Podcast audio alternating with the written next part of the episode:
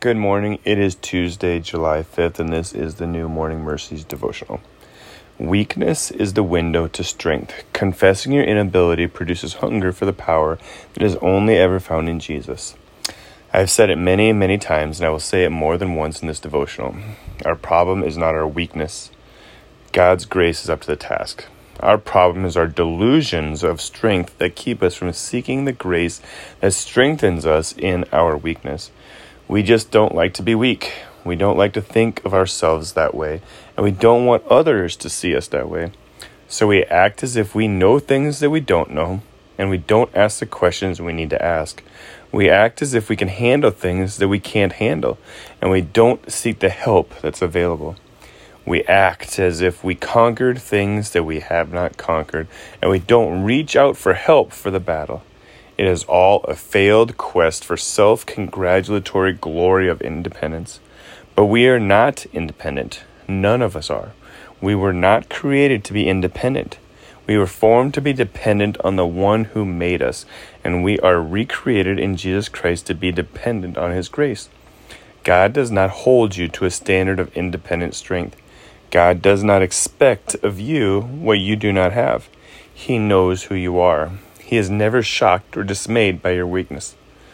He has moved toward you in grace because you are weak and would have no hope in life and death without him. The person who is shocked and dismayed by your weakness is you. It bothers you. It embarrasses you. It makes you want to hide and cover yourself. It causes you to pr- play act in public and to deceive yourself in private. Your weakness will drive you crazy unless you understand the gospel of Jesus. What is this message? It is the story of a strong and able Savior who showers his powerful grace on people who are fundamentally weak and unable. He confronts you with your weakness so you will run to him for strength. He calls you to mountains too big to climb so at your inability you will look to him. he leads you to taste failure so that you will find your hope in him. He works pr- he works to prove to you how weak you really are so that you will gladly accept his invitation to enabling grace. Perhaps it's not such a bad thing to come to the end of your rope if at the end of your rope you find a strong and willing savior. So don't be afraid to cry out in weakness. Because when you affirm your weakness, you are teaching your heart to esteem and celebrate the grace that can make you strong. Sometimes in the, sometime in the next week, you'll be confronted with your weaknesses. When you are, you'll either convince yourself you're strong and you'll run, or you'll run to the one who is. For further study and encouragement, read Exodus 15 1 through 18. Then Moses and the Israelites sang this song to the Lord. They said, I will sing to the Lord, for he is highly exalted. He has thrown the horse and its rider into the sea. The Lord is my strength and my song. He has become my salvation. This is my God, and I will praise him. My Father is God, and I will exalt him. The Lord is a warrior. Yahweh is his name. He threw Pharaoh's chariots and his army into the sea. The elite, of, the elite of his officers were drowned in the Red Sea. The floods covered them. They sank to the depths like a stone. Lord, your right hand is glorious in power. Lord, your right hand shattered the enemy. You overthrow through your adversaries by your great majesty. You unleashed your burning wrath. It consumed them like stubble. The waters heaped up at the blast of your nostrils. The currents stood firm like a dam.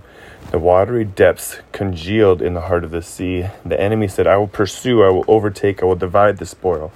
My desire will be gratified at their expense. I will draw my sword, my hand will destroy them. But you blew with your breath, and the sea covered them. They sank like water, sank like lead in the mighty waters. Lord, who is like you among the gods? Who is like you, glorious and holiness, revered with praises, performing wonders? You stretched out your right hand, and the earth swallowed them. You will lead the people you have redeemed with your faithful love.